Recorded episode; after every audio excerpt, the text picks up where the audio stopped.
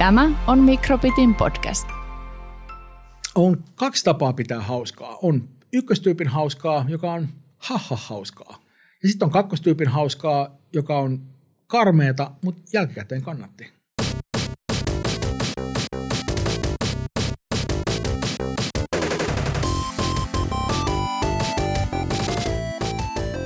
Jingle bells, jingle all the way. Oh, what fun it is to ride on a one-horse open sleigh. Hei, terve kaikille ja tervetuloa kuuntelemaan Mikrobitin podcastia Mestari ja Testari ja hyvää joulua. Oikein hyvää joulua teille kaikille, hyvää jouluaattoa. Ja minä olen siis testari, kasuaali tietokonepelaaja, Tomi Valamies ja seurassani on niin sanottu skenejyrä mestari. E-sportsin mestari Teemu Vapit-Hiilinen täällä jälleen kerran. Ja meillä on hieno vieras tietokonepelien, tai no konsolipelien, sanotaan pelien käsikirjoittaja Mikko Rautalahti. Tervetuloa. Kiitos. Nyt mä oon täällä pilaamassa kaikkien joulun alun meininkejä omalla äänelläni, mikä on mun suosikkiasioita tehdä. Tuo on erittäin hieno ääni ja kiva, että olet päässyt tänne ja meillä on ollut kaikenlaisia oikein hienoja vieraita, mutta nyt pitää sanoa, että sä oot niin sanotusti kova luu tai niin kuin big get, koska olet ollut käsikirjoittamassa erittäin semmoisia suuren profiilin pelejä, esimerkiksi nyt tämä on tarkoitettu, että menee oikein, Alan Wake's American Nightmare ja Quantum Break. Pitääkö paikkansa? Kyllä, joo. Muun muassa näitä on tullut väännettyä. Sitten on kaiken maailman muuta vielä siihen päälle, mutta ne on epäilemättä varmaan ne parhaiten tunnetut asiat. Miten ihmisestä tulee pelien käsikirjoittaja? Hirvittävällä säkällä näin niin kuin mun tapauksessani, koska mä, kuten monet muutkin niin kuin mun kaltaiset ihmiset, mä vietin hirvittävän osa mun elämästäni harrastan erilaisia nörttijuttuja ilman niin kuin minkäänlaista suunnitelmaa tai tulevaisuuskuvaa. Ja sit yksi asia johti toiseen ja niin kuin, en mä voin kertoa tästä tarkemmin, mutta, jos sä haluat kuulla, mutta niin kuin siis kummalliset niin kuin sattumat ja omat kiinnostuksen kohteet sattuivat kohtaamaan tavalla, jonka niin kuin puolesta ei kannattaisi lyödä vetoa. Ja se oli se tapa, miten mä päädyin tekemään näitä juttuja, joka ei ole välttämättä se kaikkein paras tapa ikään kuin hakeutua alalle, jos sitä haluaa tehdä, mutta mun tapauksessa näin nyt kuitenkin kävi. Vähän sama kuin peliselostaja. Niin, että miten päädytään peliselostajaksi. Niin. Joo. Ei mullakaan ollut ikinä mitään suunnitelmaa päätyä peliselostajaksi. Mikrobitin virallinen suosittelu ihmisille ei mitään suunnitelmaa kannata olla. Sitten pääsee hienoihin paikkoihin. Olenko ymmärtänyt oikein? Joo, no siis näin niin kuin Mikrobitin virallisena edustajana mä voin ehdottomasti sanoa, että kyllä näin on. Joo. Sä oot ollut Mikrobitin avustaja. Kyllä, joo. Mä tein mä nyt muista kuinka monta vuotta, mutta aikoinaan tuossa niin kuin 90-luvun ihan lopulla ja 2000-luvun alussa niin kirjoitin aika paljon pelikamaa Mikrobittiin silloin ja tein jotain muitakin juttuja. Tervetuloa kotiin. Niin, tää on nyt me ollaan jossain niin kuin Helsingin keskustassa, mikä on musta vähän kusetusta, koska mun käsittääkseni Mikrobitti elää semmoisessa melko kämäisessä toimistotalossa Pitäjänmäessä, mutta niin kuin asiat on edistyneet selvästi. Mutta me ollaan Almatalolla ja tälle alueelle, missä me ollaan Oodista noin 300 metriä Pasilaan päin, niin tälle alueelle parhaan kuvailun antoi viime jakson vieras Jaakko Stenroos, kun hän sanoi, että niin, te olette siellä rikkaiden getossa. Tämä oikeasti näyttää vähän niin kuin rikkaiden getolta, jos semmoinen asia olisi maailmassa olemassa. Hei, meillä on alkuun ollut aina silleen, että käydään vähän aikaa uutisia läpi ja sitten mennään jakson aiheeseen, mikä on vieras ja mitä vieras tekee. Mutta nyt kun on vuoden loppujakso, niin käydäänkin koko vuoden uutisia, että mitä kuuluu tämän vuoteen. Ja voitaisiin aloittaa sillä, että meidän eSports vastaava mestari Teemu Vapit-Hiilinen kertoo, miten on mennyt eSports vuosi 2021. No itse asiassa esports-vuosihan on ollut tavallaan kahtiajakoinen, että katsojamäärät on ollut ihan hyviä esportsissa. Se on lainaurheilu, joka on voinut toteutua suhteellisen normaalisti. Tietenkään alan tapahtumia ei ole ollut. Päästiin tietenkin pelata International, valitettavasti se pelattiin ilman yleisöä, koska siellä tapahtui sitten näitä koronatartuntoja niin paljon jopa siellä joukkueessa. Ja majorithan pelattiin myös sitten LAN-olosuhteissa, mutta muutenhan, jos mietitään suomalaista esportsia, niin meillähän on ollut vähän sellainen matalaliittoa, jopa menty alaspäin siitä, mitä me ollaan oltu. Et pari vuotta sittenhän meillä oli Katowicen ihme. Kaikki puhuu ENCEstä. Sä varmaan tiedät ENCEn. Hämärä. Siis mun e-sport seuraaminen on lähes olematonta. Mutta mä tiedän, joo. Joo, näin.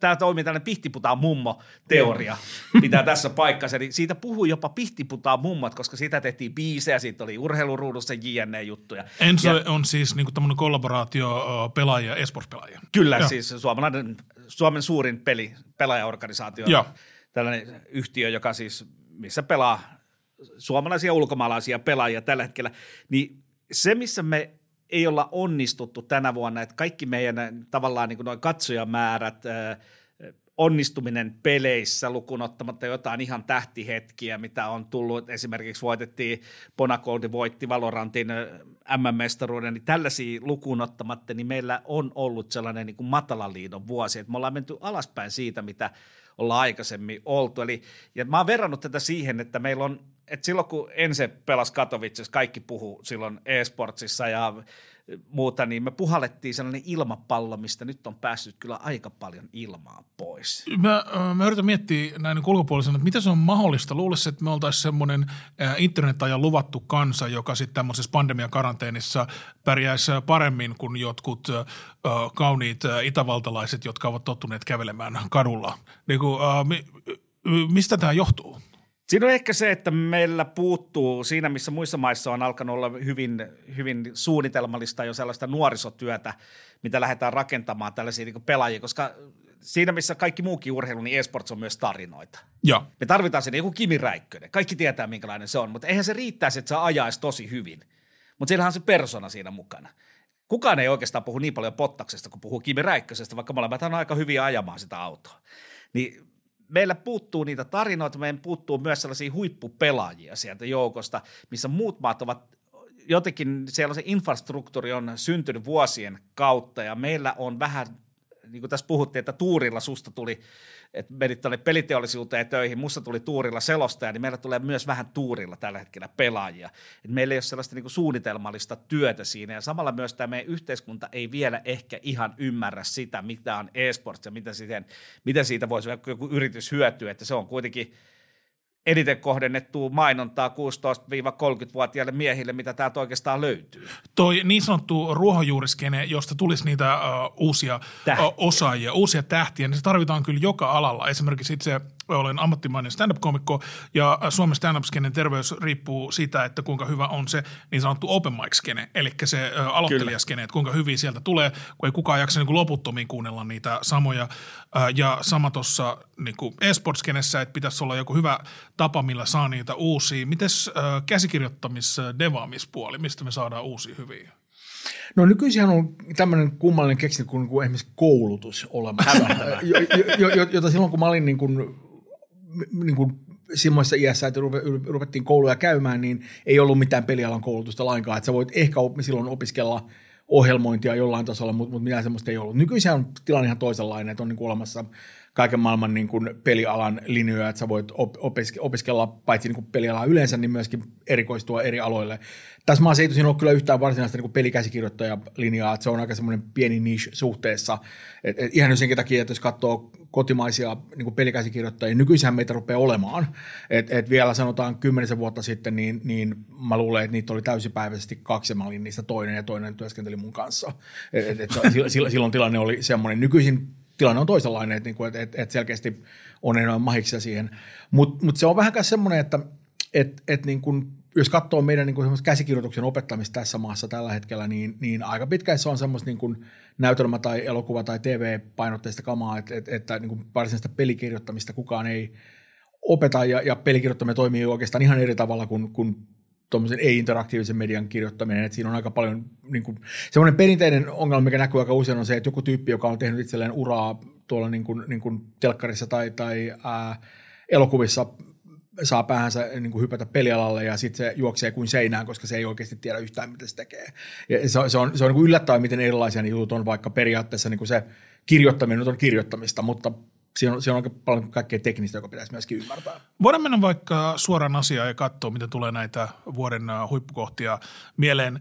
Mua rupeaa nyt kiinnostaa, että millä lailla pelikäsikirjoittaminen on sitten niin erilaista, että jos jollain henkilöllä on just kokemusta näistä TV-sarjoista, elokuvista, sitten se tulee käsikirjoittaa peliä, niin mitkä on semmoisia asioita, ensimmäisiä asioita, mitä sä huomaa, että okei, tämä toimii eri lailla?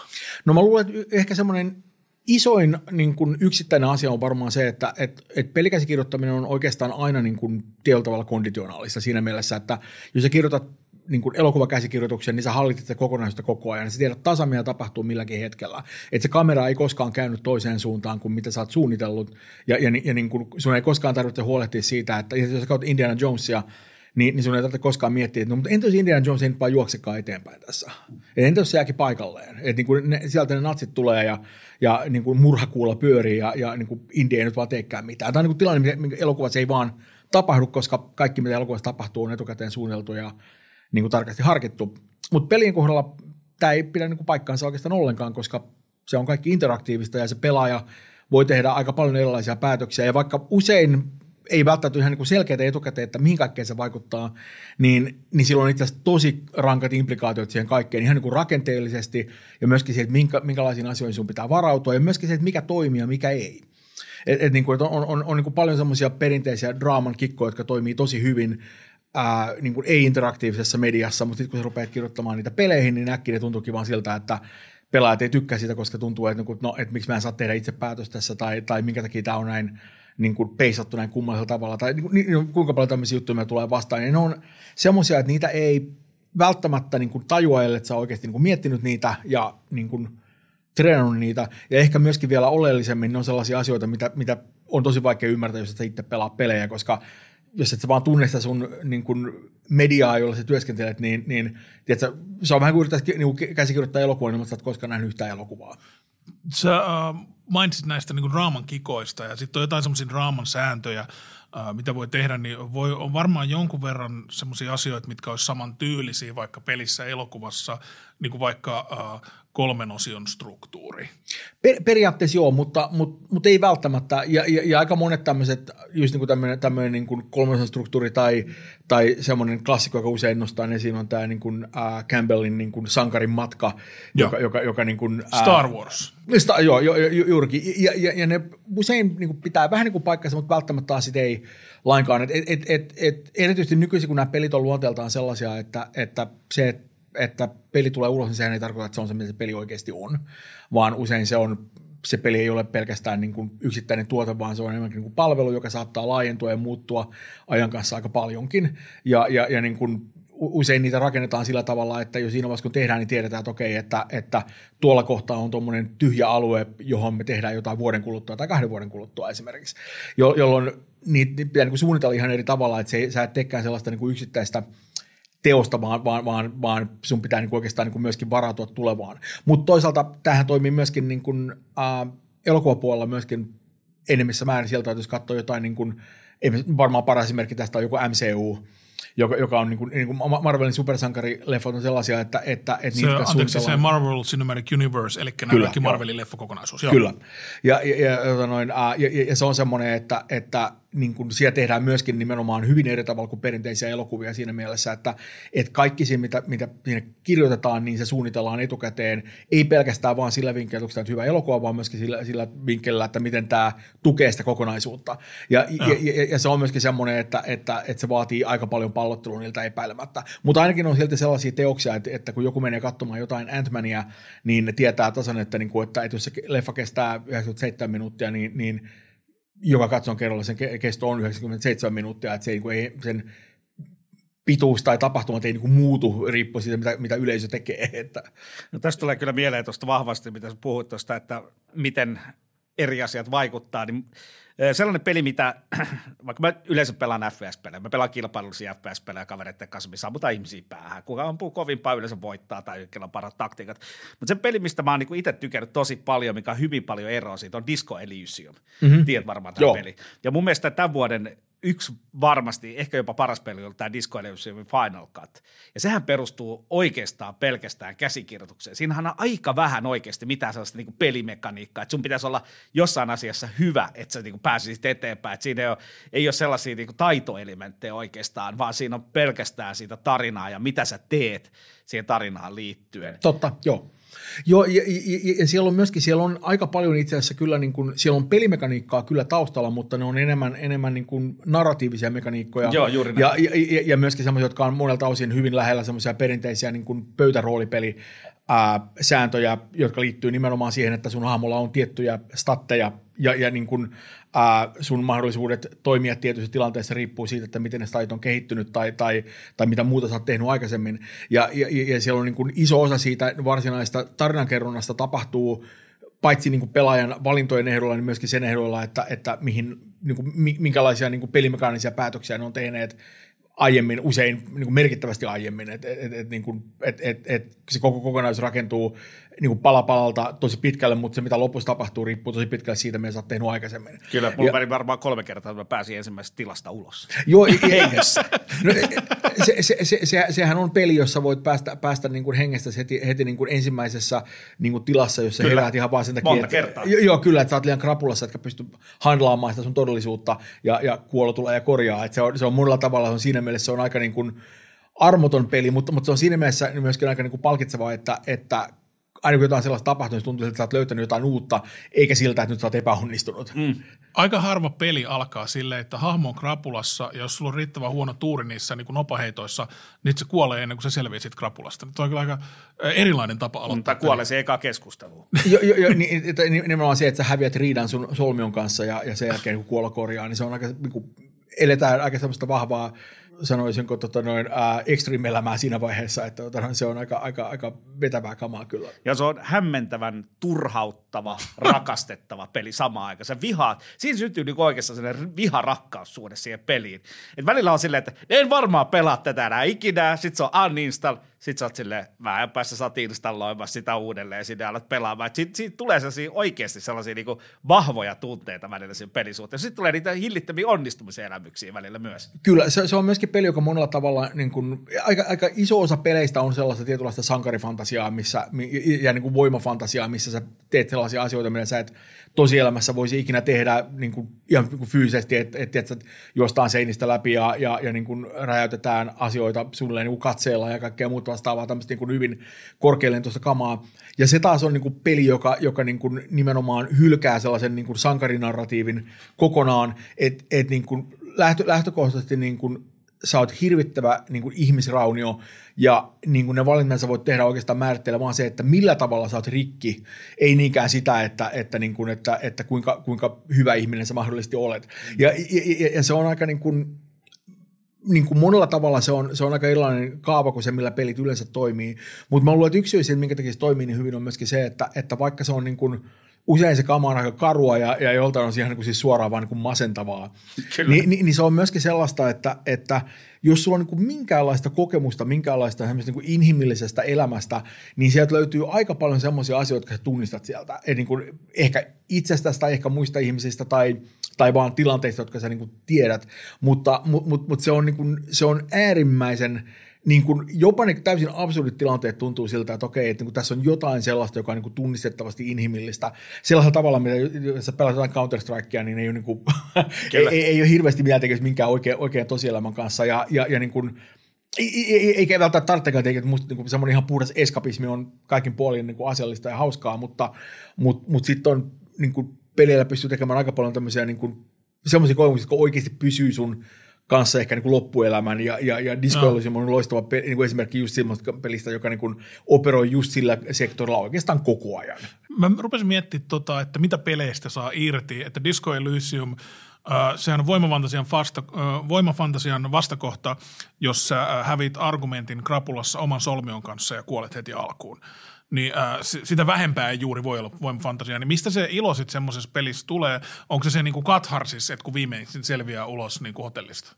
No se on osa sitä tietenkin, että niin kuin on varmasti paljon tyyppejä, jotka pelaa sitä ihan vaan sen takia, että se on peli, joka on monella tavalla haastava ja niiden haasteiden niin kuin selvittäminen on palkitsevaa.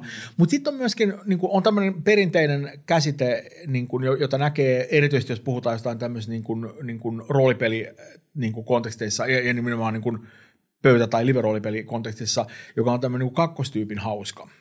Kakkostyypin hauska. Joo, ykköstyypin hauska on sitä, että niin kuin, tiedätkö, mennään Linnanmäelle ja tiedätkö, syödään hattaraa ja niin kuin, niin kuin, en mä tiedä, niin kuin, ajetaan törmäilyautoilla ja kaikilla on hauskaa ja niin kuin, niin kuin, nyt katsotaan hauska komedia tai jotain muuta vastaan. Se on niin kuin, siellä yksiselitteisesti hauskaa ja on, niin kuin, kaikilla on selkeää, minkä takia tämä on niin kuin, niin kuin miellyttävä kokemus.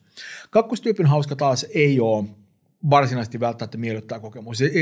Ja se on niin kuin jotain semmoista, niin kuin, mistä sä välttämättä et pidä, mutta saat siitä asioita irti. Ja se on jotain, mitä sä voit sanoa niin kuin esimerkiksi Linnanmäelläkin silleen, että jos sä niin kuin oot ihminen, joka ei ole oikein sinut niin kuin esimerkiksi korkeiden paikkojen kanssa, ja sä menet maailmanpyörään, niin se voi olla niin kuin tietyllä tavalla ahdistava kokemus, mutta se voi myöskin olla semmoinen, että jälkeen sä oot silleen, että fuck yes, että, niin kuin, että mä kävin maailmanpyörässä, ja niin kuin, se oli oikeastaan aika siistiä, että olipas hienot maisemat. Tai se, että jos sä katsot Schindlerin listaa, niin se ei ole silleen hauskaa, mutta se on kokemus, josta saat niin kuin asioita irti. Ja tämmöisessä niin kuin roolipelikontekstissa se usein tarkoittaa, että mennään aika diippeihin semmoisiin asioihin, jotka nyt ei ole niin kuin välttämättä hirveän miellyttäviä silleen, että sä pelaat sellaisia tilanteita, jotka on niin kuin ahdistavia tai niin kuin vaikeita käsitellä, mutta ne on toisaalta myöskin turvallisia. Että sä tiedät, että, niin kuin, että okei, että tämä on vaikeaa ja niin kuin hankalaa, että nyt tässä käsitellään jotain niin kuin rankkoja asioita, niin kuin esimerkiksi jossain niin kuin Disco Elysiumissa käsitellään hyvin paljon niin kuin esimerkiksi alkoholismia. Ja monet niistä kohtauksista on sellaisia, että ne on aika vaikeita, erityisesti jos sulla on niin kuin mitään semmoista henkilökohtaista kosketusta niin kuin päihderiippuvuuteen, niin siellä on varmasti semmoisia juttuja, että kyllä varmasti saattaa tuntua aika niin kuin rankalta jotkut niistä jutuista. Mutta ne on myöskin, ne on turvallisia, että tiedät, että se peli ei tule niin kuin mitenkään niin kuin muuttamaan sun omaa elämää loppujen lopuksi silleen, että, niin kuin, että mitä kamaluuksia siellä tapahtuukin, niin sä voit aina vaan sammuttaa sen monitorin ja tilanne ratkaisi niin sillä. Ja sä voit niin kuin kohdata sen haasteen niin kuin turvallisesti. Ja se välttämättä ei ole niin kuin miellyttävää, mutta se on jotain, joka on niin kuin stimuloivaa tai kiinnostavaa tai palkitsevaa semmoisella tavalla, joka ei niin kuin oikeastaan liity mitenkään siihen, että kuinka niin kuin paljon sulla tulee niin kuin endorfiineja just sillä hetkellä, kun sä koet sen. Se on kakkostyypin hauska. Mä oon ollut 3 kesää Linnanmäellä töissä. Mä tiedän, mikä on kakkostyypin hauska Linnanmäellä. Nyt jos siirrytään Disco Elysiumista, joka on siis Teemun mielestä vuoden peli, niin siirrytään näihin sun peleihin. Ja mä mietin, että kun sä käsikirjoitat peliä, niin peliähän on visuaalinen media. Ja siinä pitäisi tavallaan varmaan suunnata pelaajan katse johonkin asiaan siinä. Niin kun mä pelasin sitä Alan Wakea, niin siinä se henkilö on vaarassa, kun se on pimeässä ja turvassa, kun se on valossa. Niin se oli varmaan semmoisessa on varmaan helpompi siirtää katse, koska mä aina etin sitä valoa. Mä aina katsoin, missä löytyy joku valo, on se sitten niinku kilometrien päässä, on se sitten 10 metrin päässä. Se oli aina se, mitä mä katsoin eka, ja sitten ne pimeät kiinnosti mua vähemmän, että siellä oli vain jotain uhkia. Niin miten sitten Quantum Break-peli, miten sä siinä niinku suuntaat pelaajan katseen, kun ei ole tällaista pelimekaniikkaa, että pimeys vastaa valo? No tähän on aika paljon erilaisia kikkoja, jotka monet on siinä mielessä aika niin kuin lähes niin kuin ikiaikaisia, että ne on usein oikeastaan niin kuin, lähdetään liikkeelle siihen, että ne on niin kuin usein niin kuin arkkitehtonisia. Että ihan vaan se, että miten niin kuin rakennusten linjat tai niin kuin muut tämmöiset muodot siellä niin kuin asetellaan, niin se automaattisesti vetää pelaajan katseen niin tiettyyn suuntaan. Että se on niin semmoinen ihan ensimmäinen niin kuin kikka silleen, että jos sä haluat pelaaja menee johonkin tiettyyn paikkaan, niin se, että jos sä niin kuin esimerkiksi luot sinne sellaisen ympäristön, joka antaa ymmärtää, että okei, että tonne päin menee tuommoinen selkeä niin kuin reitti, jota pitkin voi mennä, joka voi yksinkertaisimmillaan olla esimerkiksi katu. Et se on semmoinen, että jos katu vie tonne päin, niin pelaaja luultavasti katsoo, että no okei, toi on suunta, johon mun luultavasti kannattaa mennä. Ja jos sen kadun päässä näkyy jotain, joka on jollain tavalla kiinnostavaa tai houkuttelevaa, niin se tietenkin niin kuin auttaa tähän niin kuin omalta osaltaan. Nämä on tämmöisiä ihan niin perustavalaatuisia kikkoja, joita niin kuin näkee tosielämässä vähän väliä, että, niin kuin, että jos katsoo, miten niin kuin esimerkiksi kauppakeskukset suunnitellaan, niin ne hyödyntää paljon tämmöisiä kikkoja. Ja toisaalta myöskin niiden niin kuin ikään kuin, vastakohtia. Sieltä on tiettyjä paikkoja, missä ei haluta, että ihmiset löytää asiat nopeasti, vaan niin kuin mieluummin, niin kuin jos katsoo jotain Ikeaa, se on niin kuin malliesimerkki siitä, että Ikea on suunniteltu niin, että sä joudut pyörimään siellä mahdollisimman pitkään, niin että sä käyt ne kaikki paikat läpi, jotta sä niin kuin, joo, nimenomaan, että sä saat niin kuin, että sä kerättyä mahdollisimman paljon niitä asioita, mihin sä voit työstää rahaa siellä, että se on ikään kuin semmoinen niin kuin vastakohta, mutta se periaate on oikeastaan niin kuin sama, että joko niin kuin tuetaan tai haitataan tämmöisiä tiettyjä juttuja, mitä meillä on. Siitä on toki muita keinoja silleen, että joo, niin kuin arkkitehtuuri ja sitten joku väriteoria tai jotain. Joo, tämmöistä voi auttaa tosi paljon, joo, myöskin semmoisia, että pelaajalla voidaan esimerkiksi opettaa opettaa tietoa. Vähän niin kuin Alan Wakeissa opetaan nimenomaan se, että valo on turva ja pimeys on vaara. Niin kun se on kerran opettu, niin sä voit aina laittaa jonnekin valon, ja niin kuin sanoit, niin sä aina tiedät, että tonne mun kannattaa mennä. Mutta tämä voi tehdä toki monella muullakin asialla, että sä voit tehdä sen niin kuin erilaisilla muodoilla tai väreillä tai muulla vastaavilla, että esimerkiksi niin kuin, jos tiedetään, että okei, että viholliset on niin kuin semmoisia tyyppejä, jotka aina pukeutuu tietyllä tavalla, niillä on tietyt logot ja tietyt niin kuin merkinnät niiden meiningeissä, niin pelkästään sillä, että jos sä rupeat laittamaan niitä merkintöjä tiettyyn paikkaan, niin pelaaja tietää, okei, että nyt ne on täällä, vaikka mä en niin kuin näekään niitä vielä, ne on täällä, että tää on vaarallinen paikka, mun pitää olla täällä niin kuin varmaan, niin ehkä mä haluan välttää näitä ja yrittää mennä semmoiseen paikkaan, missä ne ei ole. Tai riippuu siitä, mikä se pelaajan tehtävä sillä hetkellä, niin se voi myöskin ottaa, no tuolla on ne tyypit, joita mä oon etsinyt, menenpä siis niitä kohti. Et nämä on niin kuin, tämmöisiä juttuja on aika paljon. Ja siitä on tietenkin muita keinoja, niin kuin esimerkiksi ihan vaan se, että voi olla esimerkiksi, että me tiedetään, että okei, me ollaan menossa kohti radiomastoa. Ja se radiomasto on semmoinen asia, joka, koska se on korkea, niin se näkyy tosi hyvin eri paikoista siellä, niin kuin siinä pelimaailmassa. Ja jos niin kuin joku erikseen sanoo pelaajalle, että hei, että tulepa tapaamaan minut radiomaston juurella, nähdään siellä ja puhutaan silloin tarkemmin, niin pelaaja tietää, että okei, että toi on selkeästi nyt se paikka, minne mukaan ei mennä. Ja se, että onko se radiomasto niin kuin 50 metrin päässä vai 5 kilometrin päässä, niin sillä oikeastaan ei ole väliä, koska se on niin iso asia, että se näkyy koko ajan, että pelaaja voi aina suunnata sitä kohti. Että kaikki tämän tyyppisiä kikkoja on tosi paljon. Sitten on myöskin muita tämmöisiä juttuja, mitä voi helposti hyödyntää, niin kuin esimerkiksi ihan vaan se, että on niin kuin erilaisia niin kuin temaattisia asioita, niin kuin esimerkiksi se, että jos sä tiedät, että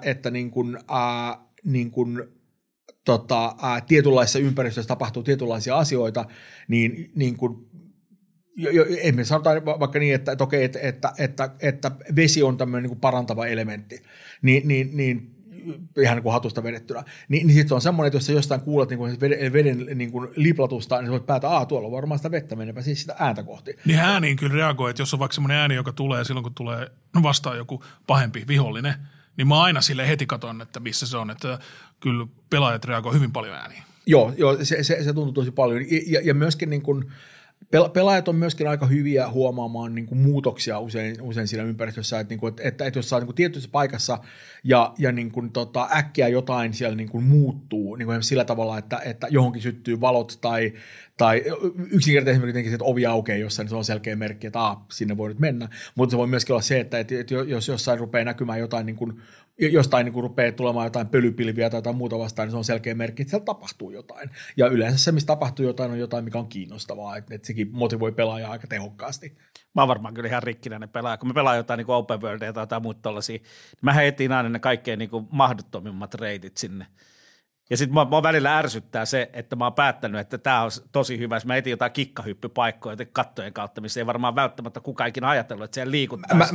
Mä teen ihan samaa. Se ensimmäinen asia niin kuin melkein joka pelissä on se, että jos mä niin kuin tuon tiettyyn paikkaan ja on selkeä, että se peli haluaa, että mä menen eteenpäin, niin ensimmäinen asia, mitä mä käyn sitä 80 ja katson, mitä mun takana on.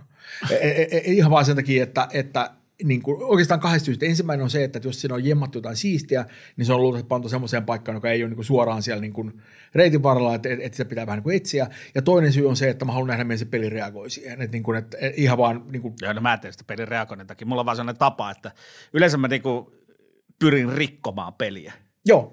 Se on ihan mulla lähtökohta, kun mä pelaan jotain tällaista peliä. Mä etin, miten mä pääsisin jonnekin katolle, että mä saan ylilyöntiasemassa. Se pelintekijä ei ikinä olisi ajatellut, että tonne voi mennä. Ja sitten jos sinne löytyy joku reitti, niin sitten mä listin sieltä kaikki vaikka, tai teen jotain muuta sieltä, mitä se ei ikinä, ja sit mä pääsen niinku helpolla sen läpi. Mä tosi paljon etin sellaisia, niinku, ehkä se on jopa bug abuse, etin sellaisia niinku pelissä, mitä voi rikkoa sen ja käyttää sitä hyödykseen. Tämä on niinku mun mielestä aika yleistä, ja musta tuntuu, että useimmat ihmiset, kun tekee sitä, ne ei tee sitä välttämättä hirveän tietoisesti, että ne tekee sen joskus niinku vahingossa, ne päätyy sinne, ja sitten ne ei sulla se on niinku strategia, että sä oot niinku miettinyt sen, mutta on paljon tyyppejä, jotka tekee tämmöistä sen takia, että ne vaan niinku vahingossa. Tietysti just semmoinen klassi, että nyt täällä on jotain vihollisia, mä hypin tässä seinää vasten ja sattumalta tuosta roskiksen päältä pystyykin ponnistamaan tonne jonnekin, nyt mä oon jossain muualla, ja ne ei välttämättä niinku tajua, että nyt ne on vähän niinku semmoisessa paikassa, missä niinku niiden ei ole varsinaisesti tarkoitus olla. Mutta niinku aika paljon pelaajia löytyy nimenomaan, jotka hakee nimenomaan kaikkia tällaisia niinku mestoja, missä niiden ei pitäisi olla. Ja usein niin kuin design on myöskin semmoista, että se vähän niin kuin tukee sitä ja palkitsee sitä, että on aika paljon kaiken maailman salaisia asioita, jotka on jemmattu siinä ihan vain sen takia, että just joku sun kaltainen pelaaja pystyy niin kuin bongaamaan ne sieltä.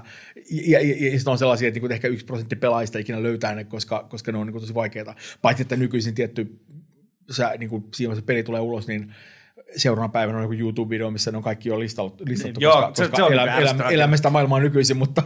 Mä muistan, mä pelasin jotain tosi vanhaa Star Wars-peli 2000-luvun alussa, en muista mitä se oli, niin siellä pystyi hyppäämään hissin katosta läpi sinne hissikuilun puolelle, mä en päässyt ikinä takaisin sieltä, joo. Mikä oli hirveän ärsyttävää kyllä, että mä olin keksinyt reitin, miten mä menin sillä hissillä, sitten se hissi, jolla mä taukesin, sieltä tuli vastustajia suoraan. Niin mä selvitin, että sieltä pääseekin hyppimään siellä hissin katolle tavallaan, mutta sieltä ei päässyt enää takaisin. Ei sellaista ei saa sitten tehdä. Niin, sovitaan näin. Niin, siis se on hankalaa silleen, että niin tietyllä tavalla se on jotenkin itse aiheutettua tuskaa, koska sä ehdoin tahdoin haluat rikkoa sen pelin, että kun se menee rikki, niin sitä valitaan, että miksi tämä meni rikki. Niin, et siinä mielessä, mutta totta kai se on siis... Kakkostyypin kärsimys. Niin, kyllä. Ja tämä on tietty erityisesti silloin, jos on niin semmoinen peli, jossa on niin vaikea backtrackata, että sulla ei ole mitään checkpointtia, mikä sä voit ladata tai mitään muutosta, niin sitten se on helposti karua. Nykyiset pelit tietty ottaa tämmöistä huomioon. No, ne oli ihan helppoja nykyään muutenkin. Siis 8-bittisen Nintendo-pelit. Super Mario, sulla oli 3 elämää. Jos et päässyt läpi, niin se oli siinä. Niin, jotkut tykkää siitä. Ja piti vielä hiihtää suksilla kouluun, että pääsee pelaa sitä. Ylämäkeen.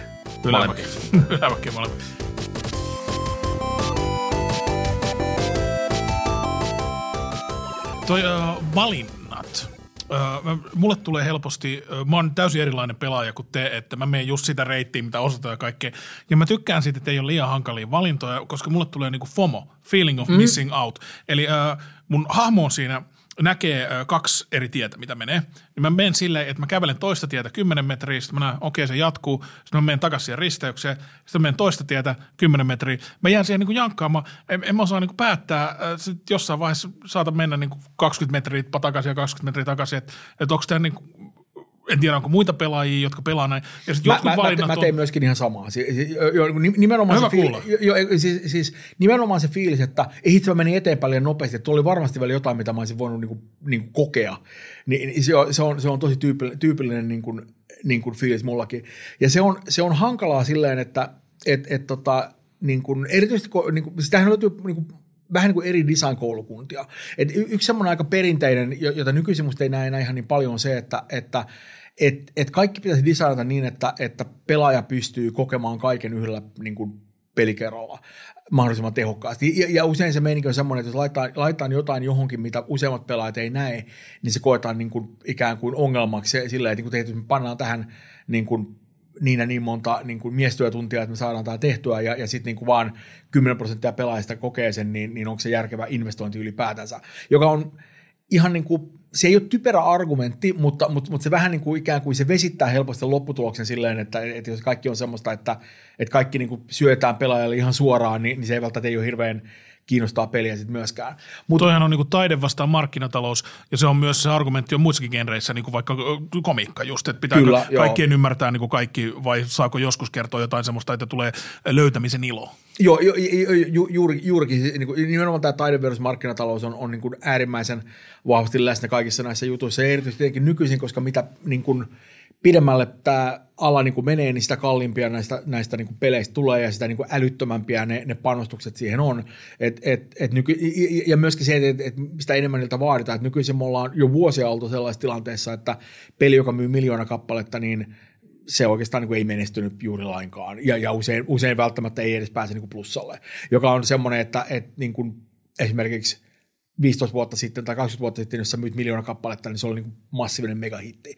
Nykyään se on silleen, että jos sä myyt alle 5 miljoonaa kappaletta, niin tosi usein se on semmoinen, että no, niin kuin, kannattiko sitä nyt tehdä ylipäätänsä.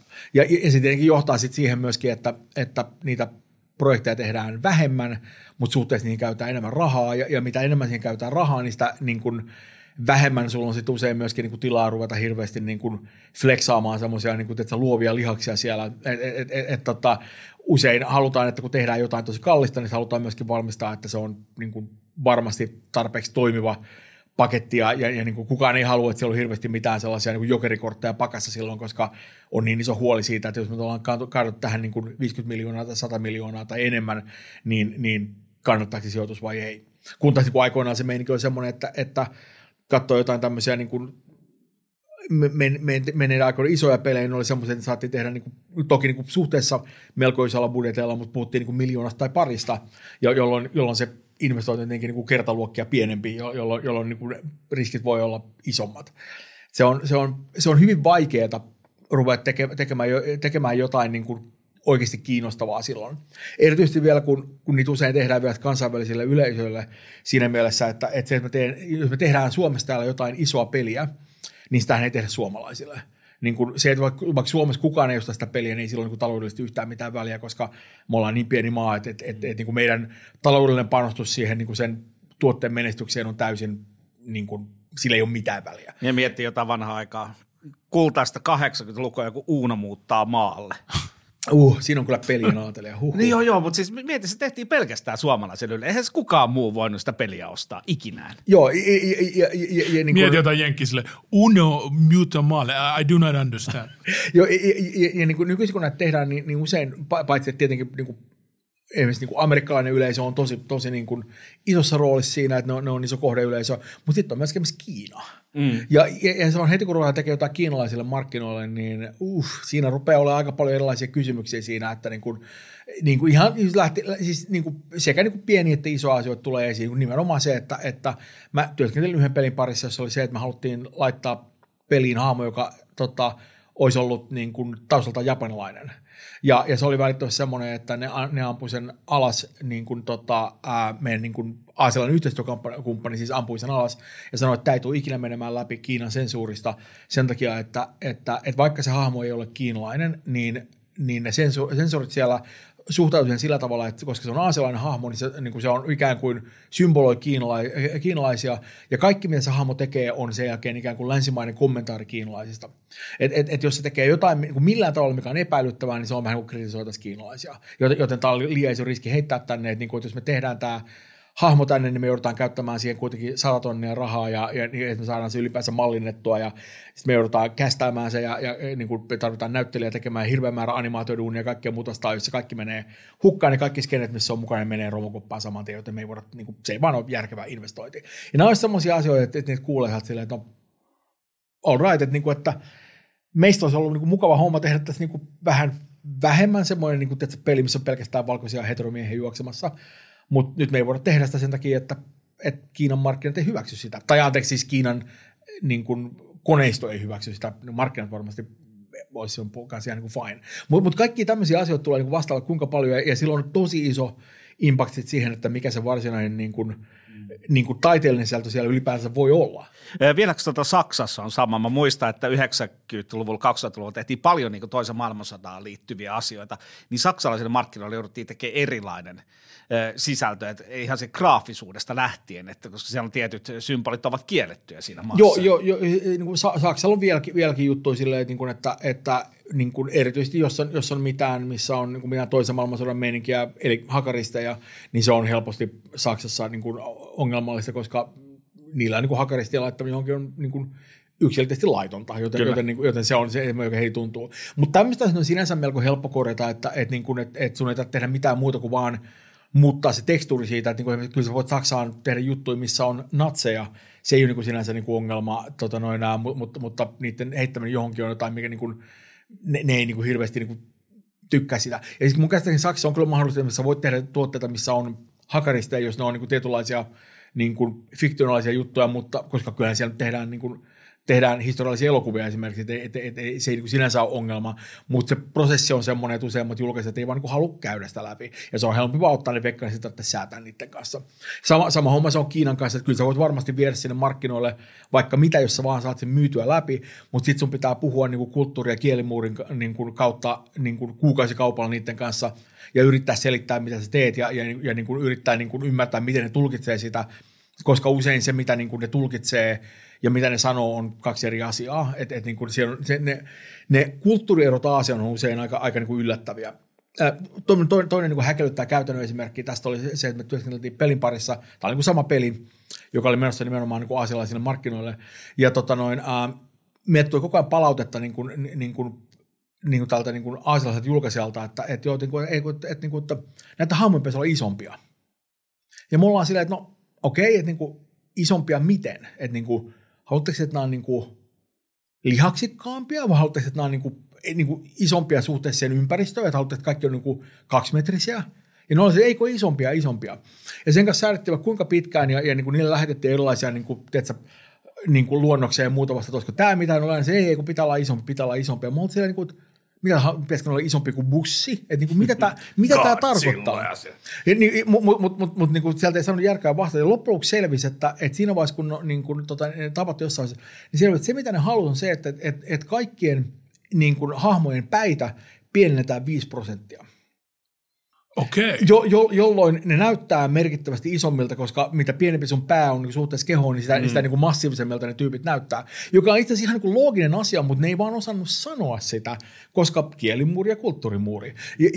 Ja nämä on tämmöisiä juttuja, että me käytettiin niin kuin kuukausikaupalla aikaa tämän kanssa säätämiseen. Ei se tietenkään estänyt meitä tekemästä muita asioita, mutta niin kuin kaikkea tämmöistä tulee vastaan vaikka kuinka paljon, ja niitä on tosi vaikea ennakoida, koska sä et tiedä, mitä sä et tiedä. Okei, okay, peliala vuonna 2021 AAA-pelit, eli ne kaikista isoimmat pelit. Onko mahdollista tehdä semmoinen, jota Kiinan sensurit ei hyväksyisi? Voiko AAA-pelillä menestyä, jos ei ole markkina-alueella Kiinaa? Mä sanoisin, että varmasti voi, mutta se, että onko kukaan valmis, niin kun, onko mikään julkaiseva taho niin kun valmis tekemään sitä, on sitten hyvä kysymys. Koska jos katsoo nyt isoja toimijoita, niin mä luulen, että on aika vaikea mennä jollekin niin kuin EAlle tai Ubisoftille tai jollekulle muulle tämmöiselle niin kuin tosi isolle toimijalle ja sanoa silleen, että hei, että me haluttaisiin tehdä tämmöinen peli ja me eksplisiittisesti halutaan tehdä semmoinen, että se ei niin kuin ollenkaan ole niin kuin tarjolla niin kuin suunnilleen niin kuin yhdelle isoimmista markkina-alueista. Ja se on vähän semmoinen, että ison pörssiyhtiön niin kuin maailmassa tämmöinen ei ole niin kuin asia, joka tuntuu hirveän niin kuin järkevältä muuvilta. Niin kuin, siis sinänsä on niin kuin täysin mahdollista, että kyllä sä voit tehdä peli, joka myy niin kuin Euroopassa X miljoonaa kappaletta ja se on Euroopassa ja niin kuin Jenkeissä X miljoonaa kappaletta ja menestyy oikein hyvin, mutta onko tämä jotain, mitä ne haluaa niin kuin erikseen lähteä targetoimaan, on hyvä kysymys. Toisaalta on paljon pelejä, jotka niin kuin nykyisinkään ei välttämättä mene sinne loppujen kuitenkaan ihan vaan sen takia, että niin kuin mä en ole ihan varma, mutta mä epäilen, että joku tiedätkö, GTA 5 luultavasti on peli, joka ei varmaan ole Kiinassa niin markkinoilla. Mä en tiedä, mutta mä epäilen, että koska se koko homma pyörii tämmöisen niin rikollisen ja epämoraalisen toiminnan ympärillä, niin mä epäilen, että Kiinassa on vaan päätty, että tämä nyt ei ole vaan sopivaa kamaa niin heidän kansalaisilleen. Mutta mä en usko, että kukaan varsinaisesti on tehnyt päätös silleen, että nyt tehdään peli, joka ei mene Kiinan markkinoille. Et se on vain enemmän, onko se mahdollista tehdä sellainen niin kuin ison budjetin peli, mutta GTA 5 olisi yksi semmoinen esimerkki. Joo, siis siinä on ehkä mä näen tämän saman tietty ero sen välillä, että tehdäänkö peli, joka ei päädy sinne versus peli, joka niin kuin tehdään nimenomaan, että nyt tehdään tietoinen päätös siitä, että fuck China, että tämä on enemmänkin tämmöinen, niin kuin, siinä on ehkä semmoinen tietty niin kuin toive, että ehkä me kuitenkin saadaan ujutettua tänne vieläkin, ja sitten jos ei se mene läpi, niin se ei mene läpi, mutta joo, yritetään parhaamme, tietsä. Miten iso vaikutus tuossa on, kun Tencenttihän tällä hetkellä on käytössä katsoja melkein kaikessa peliteollisuudessa mukana? Se tuntuu tosi paljon. Anteeksi, mikä on Tencent? Tencent on semmoinen massiivinen kiinalainen toimija, jotka niin kuin omistaa järkyttävät määrät niin kuin, erilaisia niin kuin pelifirmoja, niin kuin, ja siis niin kuin Tencent omistaa muistaakseni Supercellin muassa. Niillä on rahaa kuin roskaan, niillä on semmoinen niin massiivinen mobiilipeli ja viihdeimperiumi ja niin kuin, niillä on, niin kuin, ne on massiivisen rikkaita ja ne on ostaneet erilaisia pelistudioita oikealla ja vasemmalla, niin kuin aivan siis älyttömät määrät. Suomessakin on tosi monta lafkaa, jotka on Tencentin niin kuin omistamia nykyisin. Ja niin kuin mä olen käsittänyt, että aika monessa tapauksessa Tencent ei mitenkään hirveän paljon välttämättä ota kantaa siihen, että mitä ne yksittäiset projektit on tai ei ole. Se on sinänsä silleen niin ihan, niin ne lähtee liikkeelle, jos nämä pelit menestyy länsimaissa, niin ne tekee siellä fyrkkaa anyway, että se on niin sinänsä ihan niin fine. Mutta mä oon aika varma, että jos niin joku niistä haluaisi tehdä jotain sellaista, joka niin aktiivisesti kritisoi Kiinaa esimerkiksi, niin siinä vaiheessa voisi kyllä tulla aika nopeasti semmoinen, että pääkonttorista saattaa nyt tulla vähän niin asia, että ei, tämä ei vaan niin käy. Ja niin tai sanotaan, että niin kuin, se on usein se on niin semmoinen hämärä, missä raja menee silleen, että, niin kuin, että jos esimerkiksi joku tekisi jonkun tuotteen, joka olisi niin kuin aktiivisesti antikommunistinen, niin mä luulen, että se voisi olla niin kuin ikään kuin ongelma, mutta sitten jos se esitettäisiin semmoisessa niin kuin kylmän sodan kontekstissa esimerkiksi, niin että se on selkeästi enemmän semmoinen niin kuin länsimaat vastaan niin kuin Neuvostoliitto-meiningillä esimerkiksi, niin mä luulen, että se saattaisi mennä läpi paljon paremmin, koska silloin se on jotain, mikä eroaa selkeästi Kiinan kommunismista. Ja usein nämä on myöskin semmoisia, että tässä on aika paljon myöskin niin kuin selkeästi politiikkaa taustalla, että on tietyt tahot, jotka pystyy puskamaan tiettyjä juttuja Kiinassa läpi ihan eri tavalla kuin toiset tahot. Niin kuin esimerkiksi se, että mä oon ihan varma, että mikä tahansa Tencentin tuote, niin kuin joku backkäämä tuote pystyy menemään Kiinan markkinoille semmoisella tavalla, mikä joku niin kuin täysin niin kuin länsimaisesti niin kuin tuotettu niin kuin peli. Se on vaan... Niillä on erilaiset keskusteluyhteydet ja niillä on myöskin varmasti ihan eri tavalla luottamusta siihen, että okei, jos te teette jotain tällaista, niin se ei ole subversiivista, vaan se on vain jotain niin tavaviihdettä. Kun taas jos niin kuin joku puhtaasti länsimainen toimija rupeaa äänkemään jotain sellaista Kiinaa, niin sitä katsotaan hyvin epäilyttävästi tosi nopeasti. Se on niin kuin, mitä helvettiä, niin onko tämä, mitä te yritätte? Nyt me tiedetään niin nykytilanteesta. Mikä on toi tulevaisuuden näkymät? Että onko se jotain sellaista pelikäsikirjoittamisen uusia tyylisuuntia indiskenessä tai niin kuin tässä isommassa kenessä tai mitään jotain semmoisia Baba is you-tyylisiä, mitä sä näet niin kuin mielenkiintoisena, mikä tahansa VR tai niin kuin pelikäsikirjoittamisen tulevaisuus. Mikko Rautalahti, ole hyvä. No yksi semmoinen tosi iso juttu on tietenkin, kuten kaikilla niin kuin tällaisilla aloilla nykyisin, on ihan vaan se, että mitä kaikkea me pystytään saamaan aikaan nyt, kun meillä on enemmän ja enemmän erilaisia hauskoja neuroverkko AI-juttuja olemassa, jotka pystyy luomaan sisältöä aika nopeasti ja enemmän määrin niin kuin uskottavasti. Me vielä ei olla oikein niin kuin sellaisessa pisteessä, että sä voisit sanoa niin kuin tietokoneella, että teepä kiinnostava tarina. Mikä on neuroverkko AI?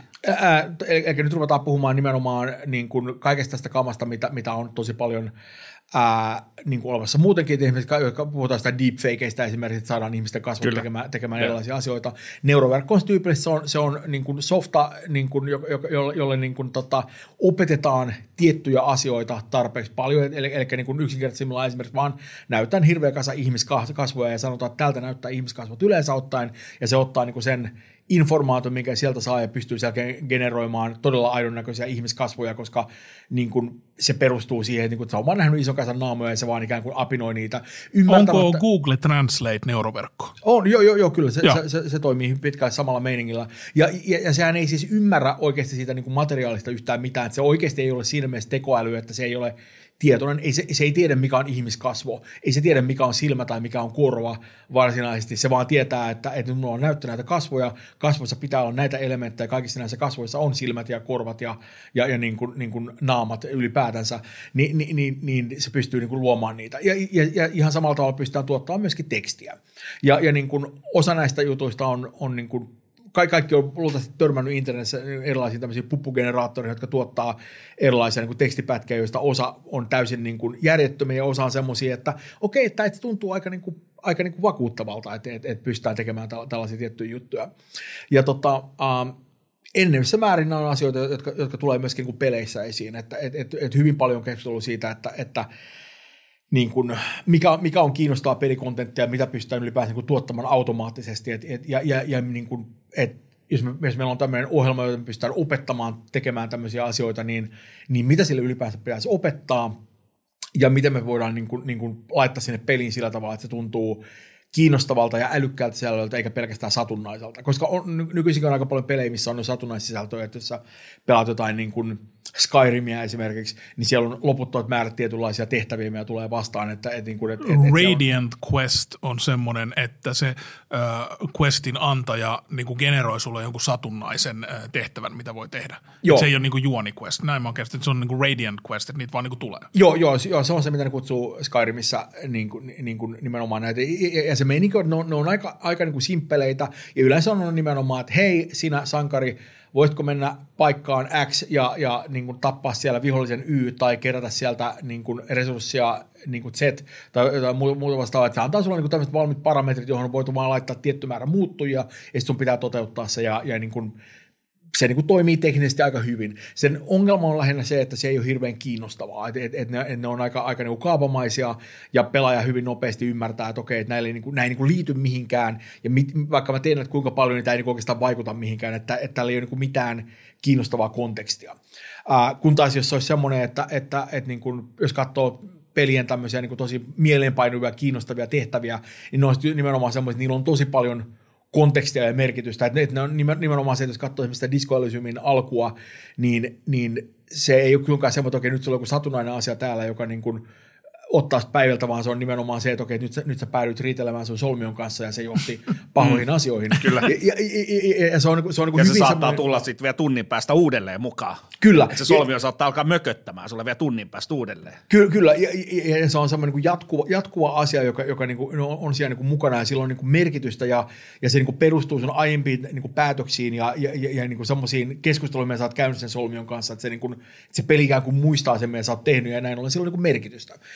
Ja tämä on nimenomaan tietyllä se niin kuin secret sauce, että, niin kuin, että heti kun pystytään automaattisesti tekemään semmoista niin kuin materiaalia, joka niin kuin tuntuu pelaajasta siltä, että okei, että, niin kuin, että tämä liittyy johonkin, mitä mä oon tehnyt aikaisemmin, ja tämä peli reagoi siihen niin kuin uskottavalla tavalla, mitä mä niin kuin teen tämän suhteen, ja tämä niin kuin Tämän jälkeen tulee lisää materiaalia, joka perustuu siihen, mitä mä oon tehnyt niin kuin nyt, ja tämä ei tunnu siltä, että tämä on vaan niin kuin satunnaisesti luotua kamaa silleen, että niin kuin, vaan jotain, missä on niin kuin jonkinlainen oikea niin kuin kiinnostava juoni tai ainakin semmoinen niin kuin temaattinen yhteys, joka tuntuu kiinnostavalta. Ja se on jotain, mitä niin kuin meillä ei vielä ole, mutta enenevässä määrin vähän niin kuin rupeaa olemaan merkkejä, että kohta meillä on. Ja itsekin on niin kuin työskentelen tällä hetkellä semmoisten projektien kanssa, jotka toivottavasti pystyy hyödyntämään tämmöisiä asioita. Se juju siinä on tietenkin se, että niin kuin se, niin kuin mun fiilis on se, että tämä on jotain, mikä ei kestä niin kuin hirveästi virheitä. Jos se niinku kerrankin sen pelikokemuksen aikana se menee rikki sellaisella tavalla, että se sylkäisäkin ulos jotain sellaista, joka niinku pelaajan mielestä ei kuulu asiaan tai joka on vaan niinku järjetöntä tai tuntuu niinku huonolta, niin se illuusio menee rikki, ja kun se on kerran mennyt rikki, niin sitä on tosi vaikea enää saada niinku takaisin.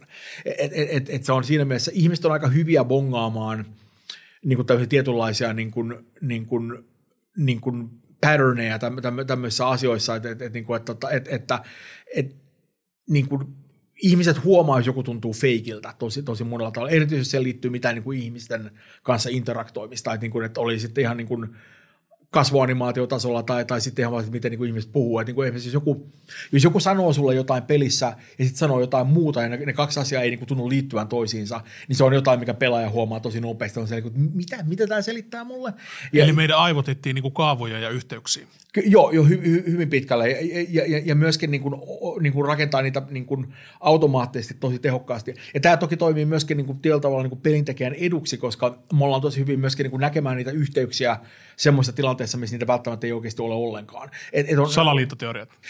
Vähän mahtavaa. Joo, muun muassa sitäkin, mutta myöskin niin kuin pelikontekstissa myöskin niin kuin on esimerkiksi paljon semmoista meininkiä, joka on niin kuin se pelimaailma satunnaista, mutta pelaaja päättää, että okei, että tämä on selkeästi niin kuin suunniteltua meininkiä. Että on tämmöinen, niin kuin, tämmöisen niin kuin emergentin tarinankerronnan konsepti. Ja emergenssi tarkoittaa niin kuin sitä, että on niin kuin, kasa tällaisia erilaisia pelielementtejä, niin onnistetaan niin kuin pelimekaniikkoja tai fysiikkasimulaatiota tai jotain muuta vastaavaa. Ja niin kuin eri asiat siellä pelimaailmassa vaan niin kuin tekee juttuja keskenään ja välillä ne niin kuin kohtaavat toisensa niin kuin tavoilla, jotka on kiinnostavia pelaajan mielestä, ja pelaaja päättää, että okei, nyt tämä asia tapahtuu täällä pelimaailmassa, ja tämä on selkeästi, niin kuin, tämä on selkeästi tämmöinen niin kuin ikään kuin looginen juttu, joka niin kuin, että se tapahtuu sen takia, että tässä on takana tämmöinen tietynlainen niin kuin tarkoitus, vaikka todellisuudessa on täysin satunnainen, että siellä ei ole niin kuin mitään sellaista niin kuin olemassa.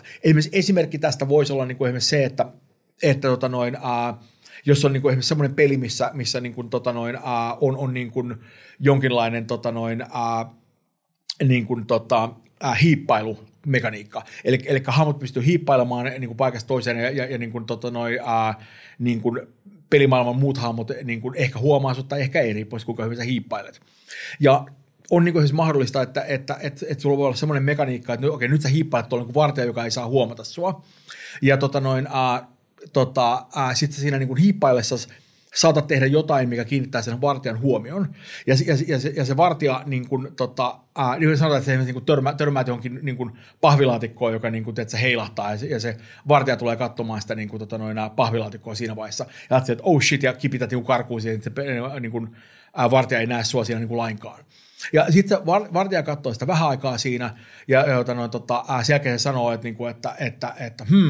että näinköhän täällä joku hiippailee. No, ei varmaan ole ketään paikan päälle, että se menee takaisin sinne venailemaan. Ja tämä on semmoinen paikka, missä pelaaja saattaa päätellä silleen, että okei, että se kuvitteli, että se pahvilaatikko liikkuu jostain muusta syystä, ja nyt mä oon niin vakuuttanut se, tai se voi sanotaan, että siellä niin samaan aikaan juoksee joku rotta siellä niin pelimaailmassa, ja se pelaaja päättää, että okei, että se vartija varmaan päätti, että se rotan takia, että se oli varmaan se rottava, joka saa sen aikaan, ja se on niin se niin kuin logiikka tässä vartijan takana. Mutta todellisuudessa se vartija ei ole tietoinen siitä rotasta millään tavalla. Se menee vaan ympäri, se katsoo ympäri, ja sillä on tietty niin kuin ajastin siellä taustalla, että okei, että kun sä näet jotain, mikä kiinnittää sun huomioon, sä katsot se 20 sekuntia, jos sä et se 20 sekunnin aikaan näe ketään muuta, sitten sä menet takaisin, niin kuin, että sä passin siihen toiseen paikkaan. Että siellä ei ole niin kuin mitään semmoista logiikkaa, se rotta ja niin kuin se laatikko ja se vartija, ei sinänsä niin kuin toinen, se vartija ei tiedä rotista mitään, ei sinänsä ymmärrä, mikä on pahvilaatikko. Niihin ei ole koodattu semmoista yhteyttä, eli pelaaja muodostaa semmoisia niin kuin yhteyksiä, mitä ei ole niin kuin koodattu. Nimenomaan, mutta tämä on niin tämmöinen tarinankerronnan emergenssi, että se tulee sieltä niistä mekaniikoista, nousee esiin, ja pelaajan mielestä se tuntuu täysin niin kuin loogiselta, joka on myös hirveän kiinnostavaa, että siinä mielessä, että sä voit rakentaa tällaisia systeemeitä ja antaa niille mahdollisuuksia niin kuin interaktioida keskenään, jolloin todennäköisesti silleen, että nousee tämmöisiä niin kuin emergenttejä tilanteita esiin, on paljon niin kuin suurempi. Onko XCOMit sulle kuin tuttuja? Erittäin tuttu, joo.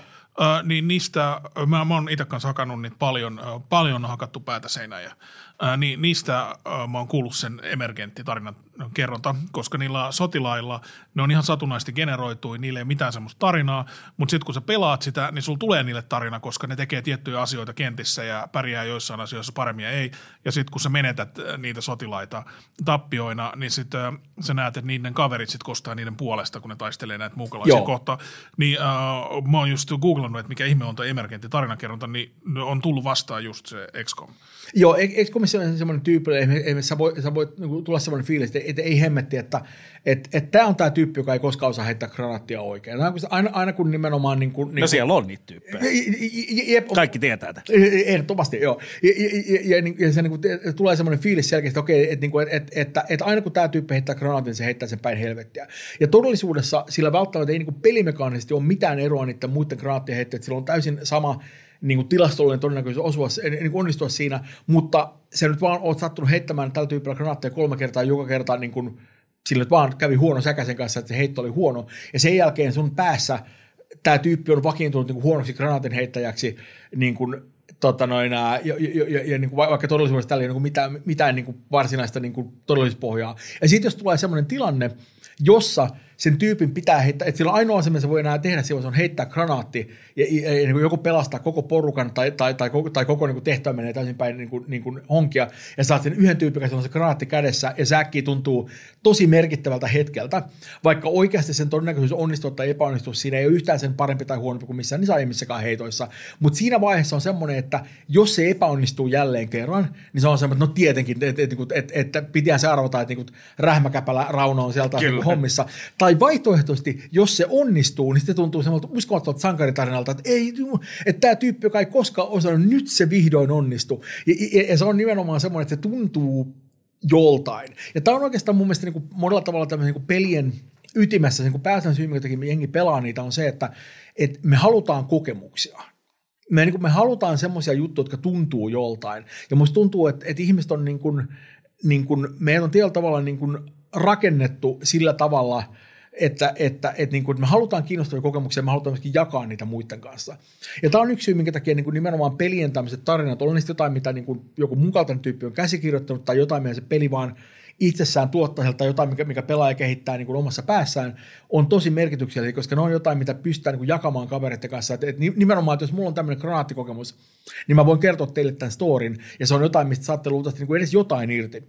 Kun taas, jos mä pelaan ihan puhtaasti vaan jotain Tetristä, joka on niin kuin puhtaasti pelkästään vaan niin kuin taktinen haaste sellaisella tavalla, että mun pitää vaan saada näitä tietynmuotoisia palikoja tietynmuotoisiin paikkoihin, ja mä saan sitä pisteitä, niin se on jotain, mistä niin kuin niin kuin se voi olla kiinnostava kokemus niin kuin pelata, koska se on niin kuin semmoisella niin kuin taktisella tasolla ja niin kuin hauska, että kyllä se saa niin kuin dopamiin niin kuin virtaamaan, mutta se ei ole, niin kuin, se ei ole semmoinen kokemus, että pystyy jakamaan kenenkään kanssa. Että siinä ei ole mitään semmoista tarinaa tai hetkeä, jonka mä pystyisin niin kuin jakamaan kenenkään. Se, että mä selkään sieltä, että tuli tosi paljon huonoja palikkoja, mutta sitten tuli hyvä palikka ja mä sain monta sataa pistettä.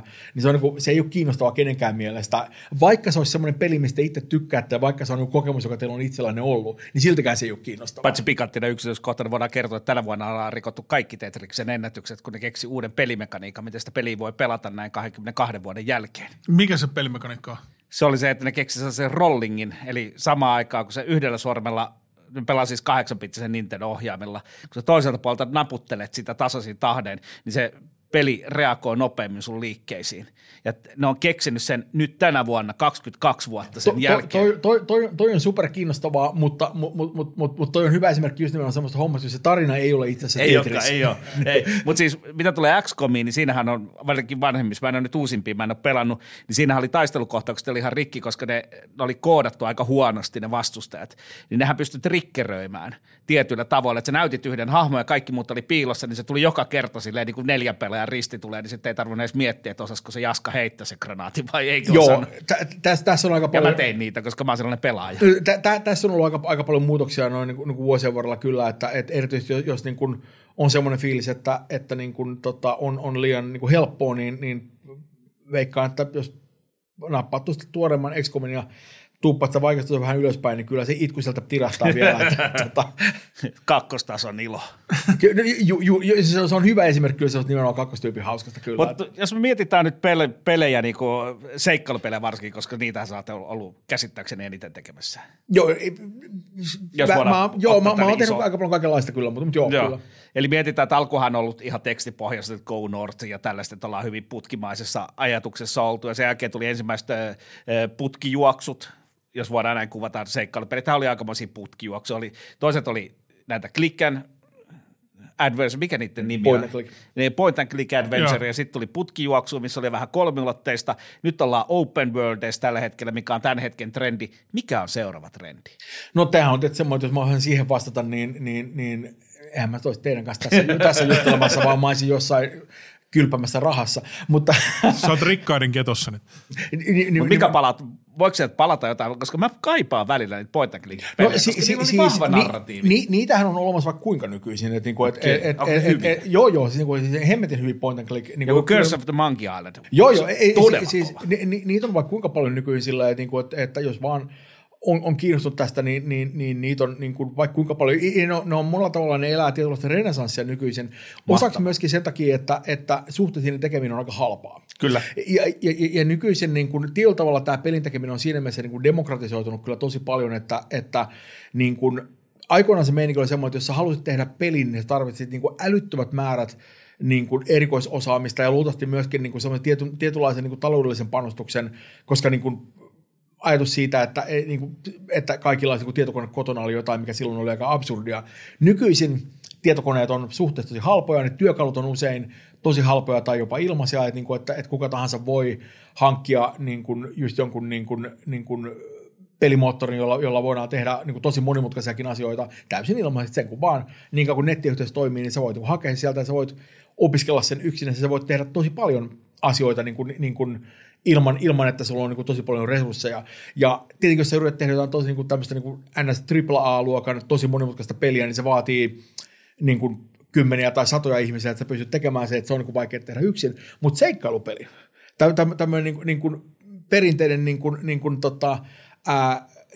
point and click seikkailupeli on jotain, mikä on aika helposti vielä 1 tai 2 ihmisen tehtävissä. Ja sen näkee tosi hyvin, että niillä on kyllä yhä kiinnostusta vieläkin ja kyllä niin kuin niitä tulee koko ajan uusia, osa niistä on niitä ihan niin kuin siis superhyviä. Ja niin kuin se niin kuin indiskene niiden suhteen on itse asiassa tosi vahva ja monet niistä tekee tosi kiinnostavia tämmöisiä niin kuin erilaisia narratiivisia kikkoja. Niin kuin esimerkiksi semmoinen yksi mun viime aikojen suosikkipeleistä, tässä on pari vuotta, kun se tuli ulos, mutta on tämmöinen kuin Kentucky Route Zero, joka on semmoinen aika surrealistinen, kummallinen, monella tavalla kuitenkin hyvin niin kuin perinteinen point and click peli. Ja ne tekee niin kuin niin kuin tämä perinteinen meininki näissä peleissä on se, että löydät sen hahmon, sä menet puhumaan sen kanssa, sä klikkaat sen hahmoa, se hahmo sanoo jotain, ja sulla on, niin kuin, se antaa sulle kasan eri vaihtoehtoja, ja sä voit niin kuin sanoa sille. Mutta tämä esimerkiksi tekee sellaisia juttuja, että sä eikä valitset sen vaihtoehdon, ja sen jälkeen se antaa sun valita myöskin sen vastauksen, jonka se toinen tyyppi antaa sulle. Mitä? Joo. Ne tekee tämän tyyppisiä juttuja. Ei ole oikeastaan, mutta tietoskeskustelu on se. Nyt meni ihan jollekin David Lynch-tasolle. Mä en tajua mitään. Ja äkkiä se on silleen, että sen sijaan, että sä olisit vaan ohjaamaan sitä yhtä hahmoa, niin sä oletkin muokkaamaan sitä tarinaa ihan eri tavalla silleen. Esimerkiksi sä menet onko tyypin oloa ja kysyt, että mitä sä teet täällä? Ja sit sä voit äkkiä valita silleen, että no mitä sä tekee täällä? Ja myöskin se, että sä voit ehkä valita esimerkiksi se, että tämä tyyppi, jonka mä tapasin, onko se luotettava vai epäluotettava? Että valehteleeko se mulle vai puhuuko se totta? Tämä on ehkä asia, mikä sä voit valita esimerkiksi. Niillä on toinen semmoinen meininki, missä niin kuin, yhdessä kohtaa on semmoinen, missä tämä niin kuin päähenkilö on niin kuin, ja toinen hahmo niin kuin, ne on ollut auto-onnettomuudessa ja tämä tyyppi on telonut jalkansa ja ne menee tämmöiseen kylään keskellä yötä ja ne menee niin kuin toistuvasti niin kuin ovelta toisella, koputtaa jokaisen niin kuin tämmöisen niin kuin paikallisen talon oveen ja yrittää niin kuin saada apua, että hei, me oltiin auto-onnettomuudessa, että nyt tarvitsisi voitte soittaa niin kuin, tiedätkö, ambulanssin tai pääskö sisään suojaa, täällä on kylmä ja märkä ja näin poispäin. Ja kukaan niistä niin kuin paikallisista asukkaista ei avaa sitä ovea niille. Mutta se, miten ne tekee tämän esiin, on se, että kun sä kävelet niin kuin, sen tyypin kanssa sinne, niin kuin, linkutat sinne niin kuin ovelle ja koputat siihen, niin siinä vaiheessa sen sijaan, että sulla olisi keskustelu sen niin kuin siellä sisällä olevan tyypin kanssa, niin se niin kuin kohtaus ikään kuin siirtyykin vähän niin kuin muualle ja niin kuin jokaista näistä, jokaisen talon asukasta haastatellaan jonkun tuntemattoman tahon toimesta niin kuin jonkun tapahtuman jälkeen, jolloin se haastattelee on silleen, että no minkä takia sä oot avannut sitä ovea? Ja sit sä voit itse niin kuin valita, että mikä se vastaus siihen on. Ja se voi olla nimenomaan semmoinen, että joo, että se oli keskiön jälkeen, että mä en koskaan auko sen oveen niin kuin pimeällä. Että se on vaan mun henkilökohtainen niin säännöt. Kyllä ne sanoo, että ne oli loukkaantuneet, mutta en mä uskonut sitä. Että tämä on niin asia, mikä sä voit niin kuin valita siinä vaiheessa. Ja tämä on semmoinen, että heti kun sä rupeat tekemään tämmöistä meininkiä, niin kuin kerronnallisesti koko se niin kuin paletti aukeaa ihan eri tavalla. Ja tämä on mahtavaa. Toi siistii kamaa. Pitää ladata. Kentucky, mikä se oli? Kentucky Route Zero. Se on tosi jees. Ja niin kuin, ja tämä on nimenomaan semmoista meininkiä, että jos teet jotain niin kuin tosi monimutkaista AAA-peliä, joka niin kuin maksaa 100 miljoonaa, niin tämmöinen kikkailu on jotain, mitä sun on aika vaikea tehdä. Että siellä on aika monta tyyppistä, että no en tiedä, onko tämä oikea paikka ruveta kokeilemaan hirveästi. Mutta sitten jos teet jotain tämmöistä peliä parin kaverin kanssa, että teidän budjetti on silleen niin kuin 50 tonnia tai jotain sinne päin, niin miksi et kokeilisi? Niin kuin mitä se maksaa silleen, että jos saat myytyä sen sun peliä niin kuin 10 000 kappaletta, niin saatu helposti omillaan, se kaikki meni hyvin sillä. Se on semmoinen tila, missä on selkeästi varaa kokeilla ihan eri tavalla kaikkia tämmöisiä niin kiinnostavia juttuja. Mahtavaa. Tota pitää kyllä kokeilla. Meidän rakas editoijamme Joonas kävi jo koputtamassa ovea. Tämä on ihan heittämällä pisin jakso, mitä olemme ikinä tehneet, koska sinulla on... Jouluspesiaali. Jouluspesiaali. Sinulla on hyvin paljon hyvin mielenkiintoista asiaa. Mulla on... tietyissä piirissä paha maine silleen, että jos mut kutsuu podcastiin, on parempi varautua 4 tunnin jaksoon. Siinä mielessä päästään aika helpoon. Aina tavallaan tämän Parkmanin lisää aikaa. Nyt kun on vuoden loppu, niin tavallaan teemana on myös tämä vuosi. Ja mä voisin sanoa jotain asioita tästä vuodesta. Eli mielestäni vuoden, jos miettii näitä digijuttuja, niin oudoin semmoinen sijoitusjuttu on ollut toi Dogecoin. Ja mulle vasta sen jälkeen tulee kaiken maailman NFT:t ja sellaiset. Ja Dogecoin on jotenkin ihan käsittämätön juttu, että semmoinen valuutta, mikä on tehty lähinnä läpällä. Meemin pohjalta. Niin kuin Doge-meemi. Niin sitten jengi ostaa sitä ja sitten se siinä kohtaa se vasta rupesi laskea huippusummistaan, kun Elon Musk ei maininnutkaan sitä SNL-sarjassa. Että jengi, ennen kuin Elon Musk oli menossa SNL, jengi ostaa jotain niin kuin meemivaluuttaa ja ne on silleen kaikkea, että sankarimme Elon mainitsee tämän tässä television viikoittaisessa komediaohjelmassa ja sen jälkeen olemme kaikki rikkaita, niin kanssa vähän mietin, että mikä on tämä maailma, missä me eletään. Että varmaan käsikirjoittajakaan ei välttämättä keksisi tuollaista johonkin, niin kuin, onko sulla rankkoja Dogecoin-mielipiteitä? Ihan siis ylipäänsä mun näkemykseni kaikista tämmöistä kryptovaluuttameiningistä on aika helvetin negatiivinen. Kyllä sama.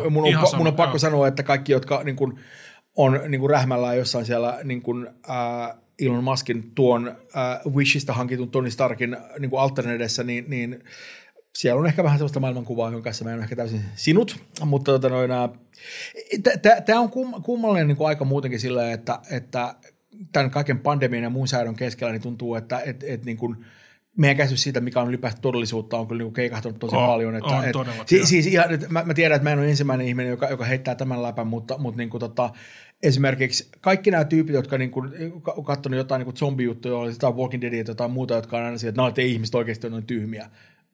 Ei varmaan ole silleen, että kun katsoo, että me ollaan nyt kohta niin kuin 2 vuotta tätä pandemiaa täynnä ja meillä on vieläkin niin kuin iso kasa porukkaa, jotka niin kuin vaan niin kuin odottaa tilaisuutta päästä nuolemaan jokaista ovenkahvaa tuolla. Ja viime viikollahan oli se uutinen, että Pohjanmaalla oli järjestetty koronabileitä. Joo, eli menty pitämään bileet sellaisen luokkeella, oli koronapositiivinen, että saadaan niin kuin korona tarttumaan. Joo, tämä on niin kuin nimenomaan sellaista meininkiä silleen, että niin kuin ylipäätänsä mainitsit aikaisemmin nämä salaliittomeiningit, ja me ollaan myöskin onnistu saavuttaa sellainen vaihe tässä vaiheessa, että mä koen henkilökohtaisesti hyvin vaikeaksi sen, että niin kuin navigoida tämmöistä maailmaa, jossa niin kuin me ylipäänsä ei enää olla niin kuin millään faktapohjalla liikkeellä.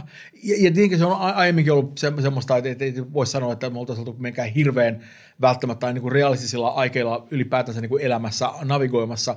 Mutta nykyisin se on semmoinen, että jos sä rupeat niin kuin selittämään jollekin tyypeille jotain niin kuin tosiasioita, niin sillä ei ole mitään väliä niille enää. Kaikki todisteet on vaan niin kuin todiste, että onkin salaliitto. Mitä tahansa todiste nimenomaan. Että ne on just järkännyt ton sen takia, että luulisi. Totuuden jälkeinen aika. Ja se on nimenomaan se, että se on ihan sama, että montaksi tuhatta ihmistä täällä kuolee tai kuinka paljon porukat kärsii. Tai siis mun veljeni herätti mut tuossa niin kuin viime viikolla erittäin huonolla uutisilla, koska se oli niin kuin yllättäen, siis se on 37-vuotias, ja onnistui nappaamaan itselleen niin kuin aivohalvauksen ilman mitään erivaroista, mikä on niin kuin kamala asia. Se on nyt tällä hetkellä voi ihan hyvin, ettei sinänsä osanottu mitään. Joo, kiitos.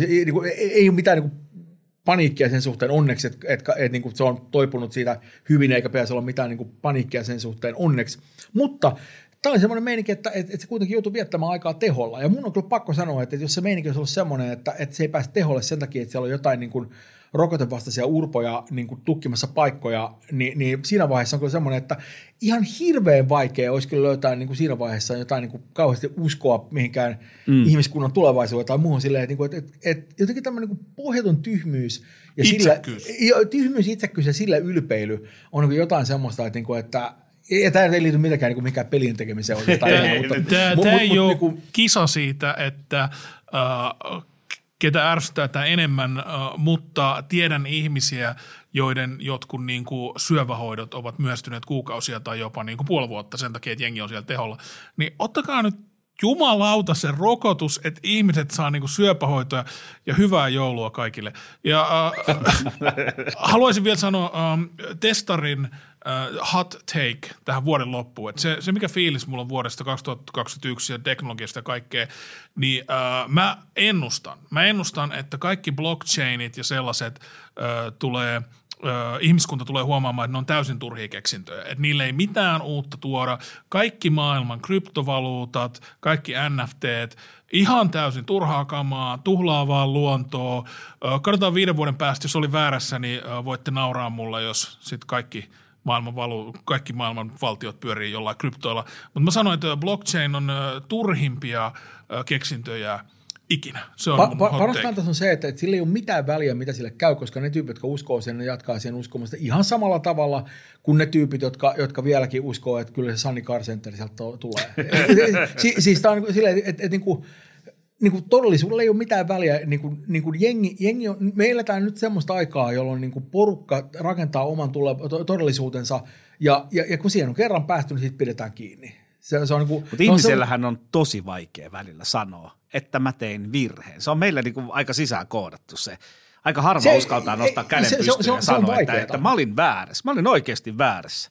Ja se on rohkea ihminen, joka oikeasti pystyy sanomaan, varsinkin jos on uponnut sinne syvään päätyyn, että sä oot, tiedätkö, kavereille kaikille kehunut vuosikausia, miten hyvä juttu tää on, ja sit sä tiedätkin, että sä oot väärä, se on tosi vaikea paikka.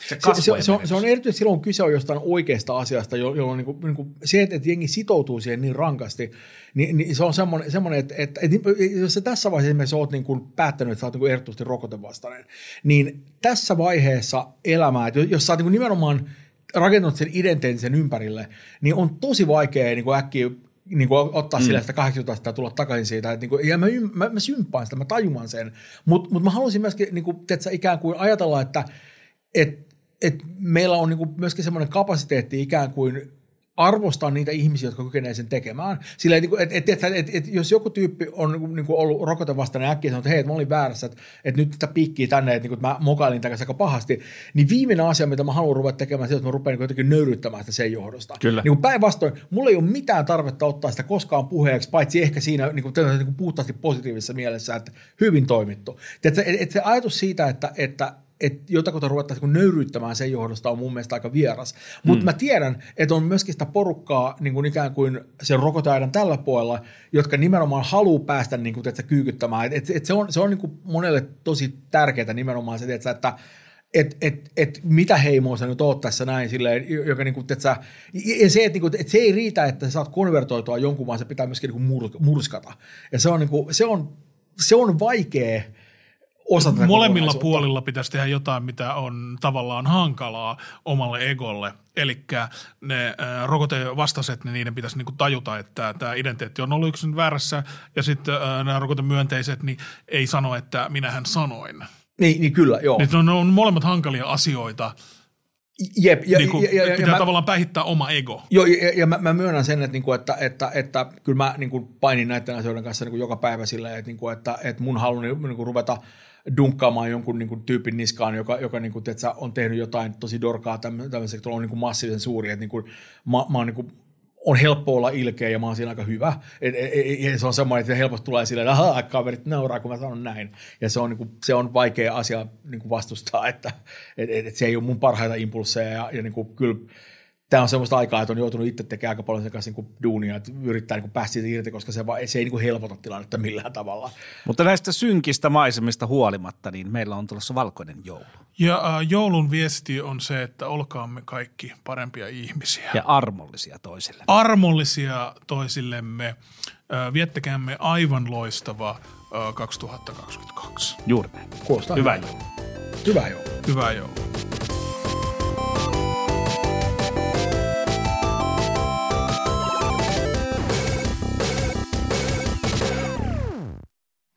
Aha, kato. Nyt tuli kuulkaa niin hyvät meiningit, että ihan kengän nauhatkin aukesi tässä.